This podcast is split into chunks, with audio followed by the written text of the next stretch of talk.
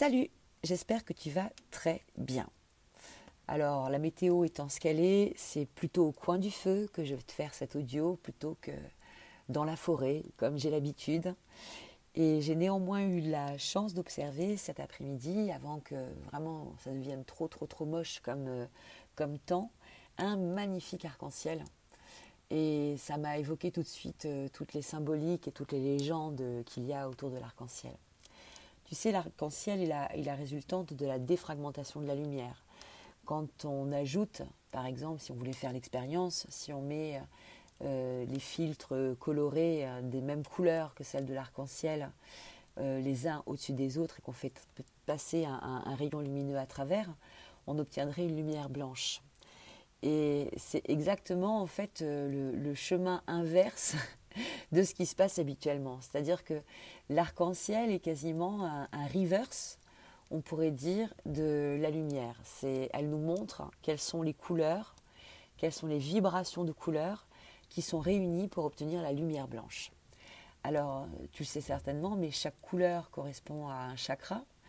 Et euh, contrairement euh, à l'ordre de nos sept chakras, où le rouge est le chakra le plus bas et ensuite, bah, le, violet est le chakra le plus haut. Dans l'arc-en-ciel, c'est l'inverse qui se propose. À l'intérieur de l'arc, au plus proche de la Terre, c'est la couleur violette et au plus haut, c'est la couleur rouge.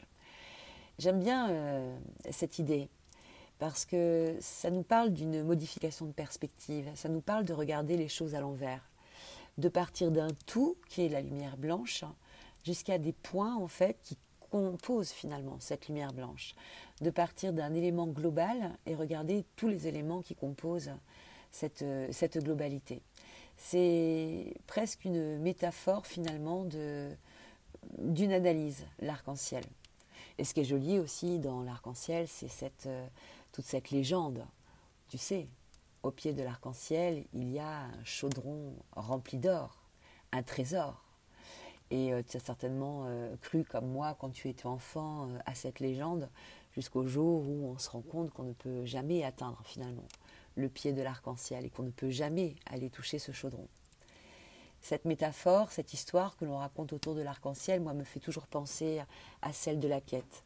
La quête que l'on poursuit, qu'on retrouve, une thématique finalement qu'on retrouve dans, dans, plein de films, dans plein de romans, dans, dans, plein de supports euh, artistiques comme ça.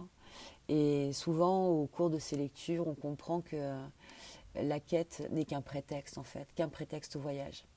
Et que ce qui compte, ce n'est pas forcément d'arriver sur le chaudron, mais d'avoir voyagé et de s'être ouvert au décours de son voyage, finalement, à des découvertes.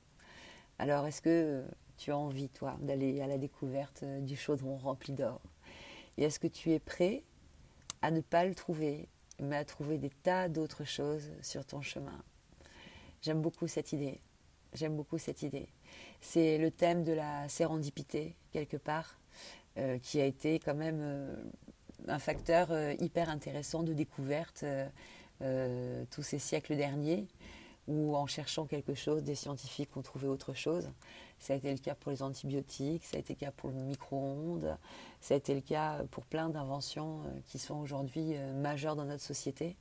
L'arc-en-ciel, c'est un petit peu ça, c'est ce mythe du chaudron, c'est un petit peu euh, aller chercher quelque chose et trouver autre chose sur la route. Et être mille fois plus satisfait par ce que tu trouves sur ta route que par le chaudron qui n'existe pas. Allez, je t'embrasse.